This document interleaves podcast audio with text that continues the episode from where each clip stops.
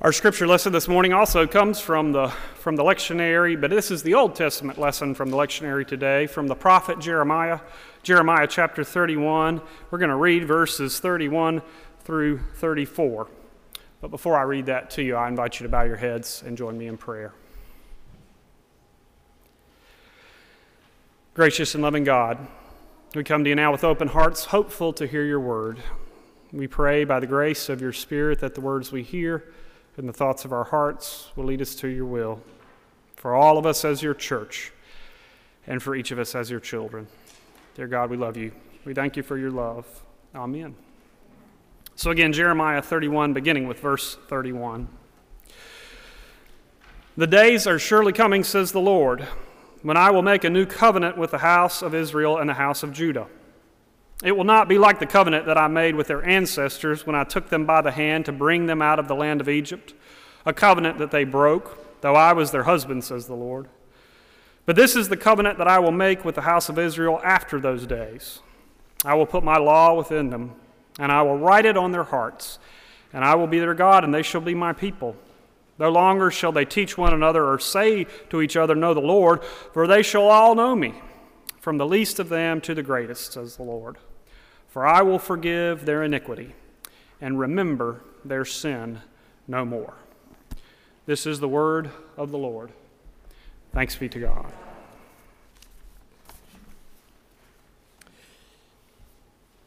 So, this next month, my grandmother is going to turn 97 years old. And after 97 years, it's amazing what she can remember she would tell you that she has a terrible memory, but she actually has an incredible memory. She can remember things that we did many years ago. She can remember presents that she gave me on Christmas, times that we went to baseball games, and she can remember the stats of many Atlanta Braves baseball players, which I can't do. But she can even remember things from a long, long time ago, places that she lived. It's amazing at what she can remember.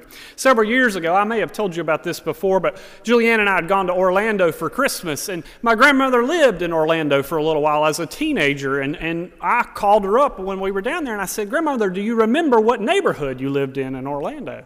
And she said, Well, it wasn't really a neighborhood. We lived on Colonial Drive. Well, if you've ever been to Orlando, Colonial Drive's a very long road. And I said, Well, I don't think we'll be able to find that. Colonial Drive's a huge road. And she said, Well, it was really close to this old theater that I used to go to, to dates at, at called the Vogue Theater. Well, we looked it up, and of course, the Vogue had been long torn down, long gone. But I was amazed that she could remember the name of the theater.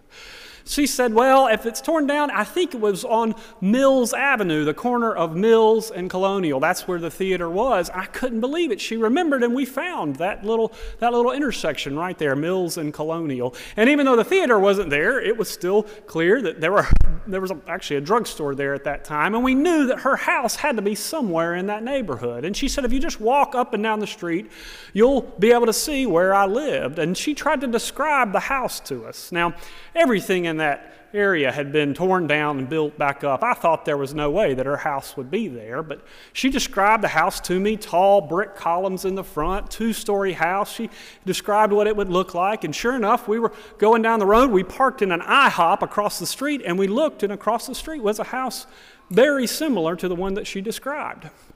Took a picture of it and I sent it to her, and she said, Well, that's a miracle, but that was the house that I grew up in. And I said, Grandmother, I can't believe we found it. You have such a good memory. I can't believe that you could remember all these little details and we could find this house. I said, I, I do have some bad news for you, though. And she said, What's that? I said, Your house is now a tattoo parlor. and she said, Well, I guess there's some things that are worth forgetting, aren't there? Having a good memory. That's what this passage from Jeremiah is all about. It's about memory memories of what's happened in the past, and remembering those things that God calls us to remember. Jeremiah, in the book of the prophet Jeremiah, tells the, the story, the memories of all of the people of Israel. And many of those memories are bad memories, memories of how they were unfaithful to God. He, he tells the story of that covenant. We talked about that a couple of weeks ago. The covenant of God that was through the temple system, and we, the law of God that came to Moses. That was the first covenant that, that God gave to God's people. And this was the covenant that God used to, to make his relationship right, God's relationship right with God's people. And yet, all throughout Jeremiah, Jeremiah talks about how the people forgot that covenant. Their memory wasn't too good. They forgot the things that God had asked them to do, and so that covenant was broken. And for most of the book of Jeremiah, Jeremiah talks about how because they broke that covenant, because they forgot what God asked them to do, because they were unfaithful, uh, the people were left to their own demise, the demise of the Babylonian Empire. They were, they were left and, and their culture was destroyed, all because they had forgotten what God had asked them to do, forgotten who God had asked them to be. The entire book of Jeremiah is almost like your, your mother saying, Well, you've made your bed and now you have to lie in it. You forgot the covenant of God, and so this is what's going to happen to you. For all of these chapters, except for this little bit that we just read chapters 31, 32, and 33, three little chapters in the midst of Jeremiah, gives us a little vision of hope. It describes a new covenant. What it says there is that a new covenant is coming soon, a new covenant. And in those days, we won't have to remember who God is because it will be written on our hearts. We'll never forget it because it will be written right there on our hearts. We won't forget the law anymore because it will be written in this new covenant, and we will live that way forever. We as Christians believe that that new covenant is through the life, death, and resurrection of Jesus Christ. That new covenant is what we celebrate in a few weeks on Easter Sunday. That Jesus Christ came and changed the world forever, changed our relationship with God through a new covenant, something new. That's what we affirm and believe that is happening. And, and we believe that that has been written on our hearts. We just made that visible for Trip a few moments ago when, when he was baptized. We believe that that covenant is written on our hearts as well as we are called to remember who God is and who we are called to be. But I dare say, many of us, even though this new covenant is something we all claim as our own, I dare say many of us tend to forget what that means from time to time. Even though it's supposed to be written on our hearts, we tend to forget what it means to follow Jesus Christ. Just as Mary was talking about in the, in the children's moment a little bit ago, we are called to follow in the footsteps of Jesus, but we tend to act a lot less like Jesus and a, a lot more like who we want to be. Jesus lived a very different life than most of us live. And following in Jesus' footsteps, following in that new covenant, is not something that's easy for us to do. Think about it. Jesus was a person who, who loved his enemies, who forgave them, who, who forgave his enemies and, and called on God to forgive them. Jesus was a person who sat down with sinners and tax collectors. Jesus was a person who forgave people so easily and that's hard for us to do. We look at forgiveness in our world today and we think, well, forgiveness is a lot like weakness. To forgive someone when they hurt me rather than getting even or, or taking revenge, well, that's just a sign of weakness. Strength comes when we, we get ourselves even, when we conquer our enemies, not when we sit down at tables with them. But the new covenant in Jesus Christ is one that tells us through life and death and resurrection through love and forgiveness and kindness with our enemies, we find ways to grow closer to God and be the people that God called us to be. God calls us to be forgiving, like Jesus Christ forgave us. And yet, for many of the people in the world, that forgiveness is a sign of weakness. Now, I want to be really clear. We talk about forgiveness a lot in our, our church, and I want to be really clear about what forgiveness is not. Forgiveness is not minimizing the pain that has happened to us, to, to minimize it such that we pretend like it didn't happen. For many of us have, have, have seen that and friends around us. Maybe some of you have experienced that where we just pretend like something painful or hurtful never happened to us. And what happens is, is that pain just continues. It continues to beat us down, and our life is defined by that painful thing that happened to our, in our past or that pain that's continuing to happen.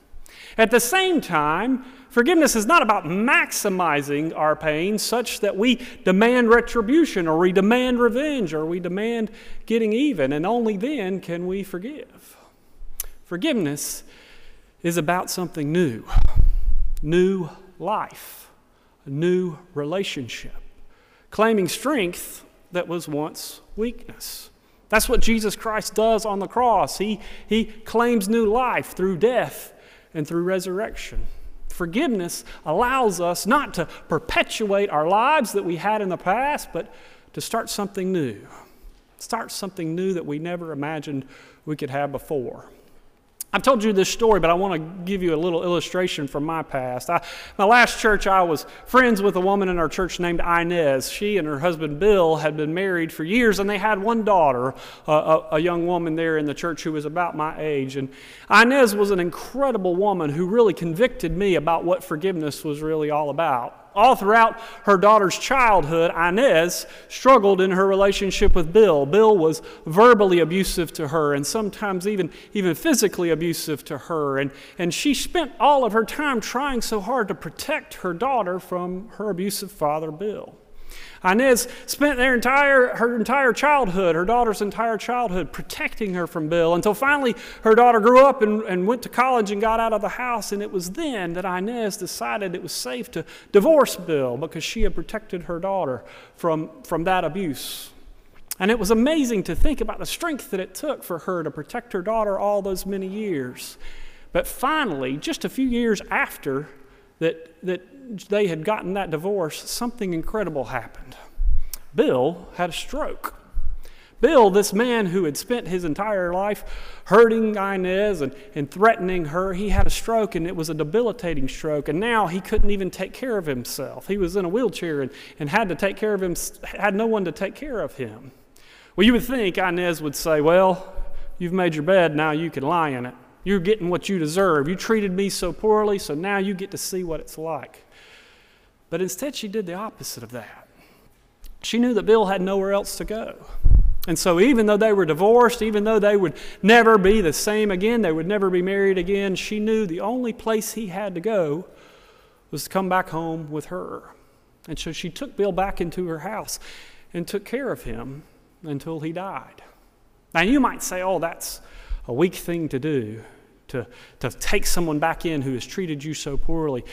But on the day of his death, on the day of his funeral, I asked Inez's daughter if she had forgiven Bill, and she said, what she told me was, you know, my mom, Inez, is the strongest woman I have ever met.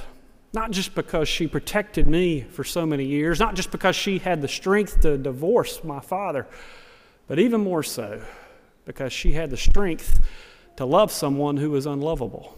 She had the strength to forgive someone who was unforgivable. She had the strength to welcome in someone who had hurt her and betrayed her.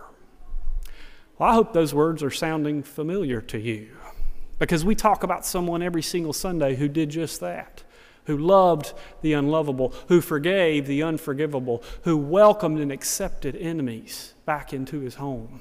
That's who Jesus Christ is. That's what the new covenant is all about. That when we forgive, something new is possible. When we let those old pains and those old sufferings die, new life is possible through this new covenant of Jesus Christ. Now, don't get me wrong, I know that's hard to do. I know most of us would love to just forget, let those things go away. Well, I know most of us would, would love to just not even try to forgive other people, but just forget those relationships, to let them go. And don't get me wrong, I don't want us in any way to perpetuate what has happened in the past abusive relationships or betrayal. That's not forgiveness.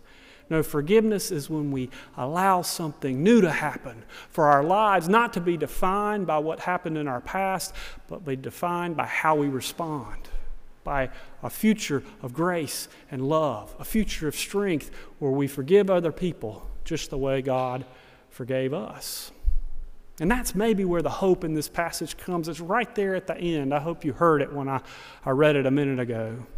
And all this talk about remembering who Jesus Christ is, having that covenant written on your heart, right at the end of the passage, I don't know if you caught it, but it said, God will remember your sins no more.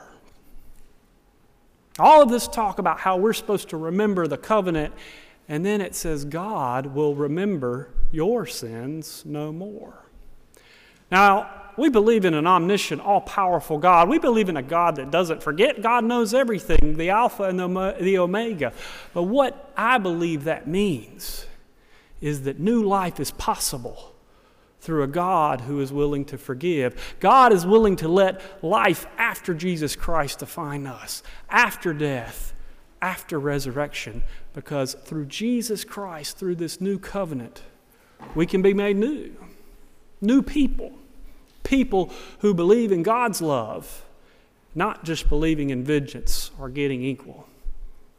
People who believe in forgiveness and believe in sharing that forgiveness with others.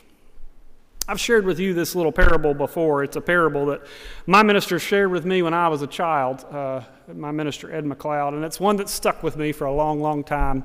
It's the story of a little girl named Olivia, probably about your age, El. She was a little girl who, who parents went to church just like you all do, and she loved going to church, and in fact, she loved praying to God. She would go upstairs to her room and pray quite often, and her parents were very proud of just how religiously pious she was. But one day she came downstairs and she reported to her mother, Mom, uh, I was just talking to God, and God told us that we need to go to church more often. Mom thought that was funny for a minute, but said, okay, maybe she's true. She's telling the truth. And then a few days later, she came back downstairs after praying and she said, Mom, God told me that there's somebody down the street who needs our help and we need to go and help them. Well, this started to get concerning for the parents. Is she really, Olivia, really talking to God? Is really Olivia really hearing God's voice speaking to her? I mean, that's a little fanatical, especially for Presbyterians. So finally, they got concerned. They were worried that she was starting to little go off the deep end, hearing God speaking to her. And so they reached out to grandfather, grandfather who was a, a pillar of the church, grandfather who was the, the, the just the staple of faith in their family. And they asked grandfather, You've got to go and talk to Olivia. Go and tell her that God doesn't talk to people like that anymore. God doesn't communicate like that anymore. Explain to her that she's, she's going off the deep end here. So grandfather came and talked to Olivia for a little bit. And finally he said, Okay, if you really think God is talking to you, I'm going to put it to the test. Grandfather said, When I was a teenager, I did something really awful, really bad but nobody else knows about it but me. At least all the people who knew about it then are no longer here, so I'm the only one who knows about it. I've hid this secret for so long. So go upstairs and ask God to tell you what that sin was that I committed. Well, little Olivia walked back up the stairs, stayed up there for a long time, but finally came back downstairs. And she looked at her grandfather, and her grandfather got a little worried. Maybe she's going to tell everyone what I just did. But instead, Olivia looked at her grandfather, looked at her whole family, and said, I asked God what you did.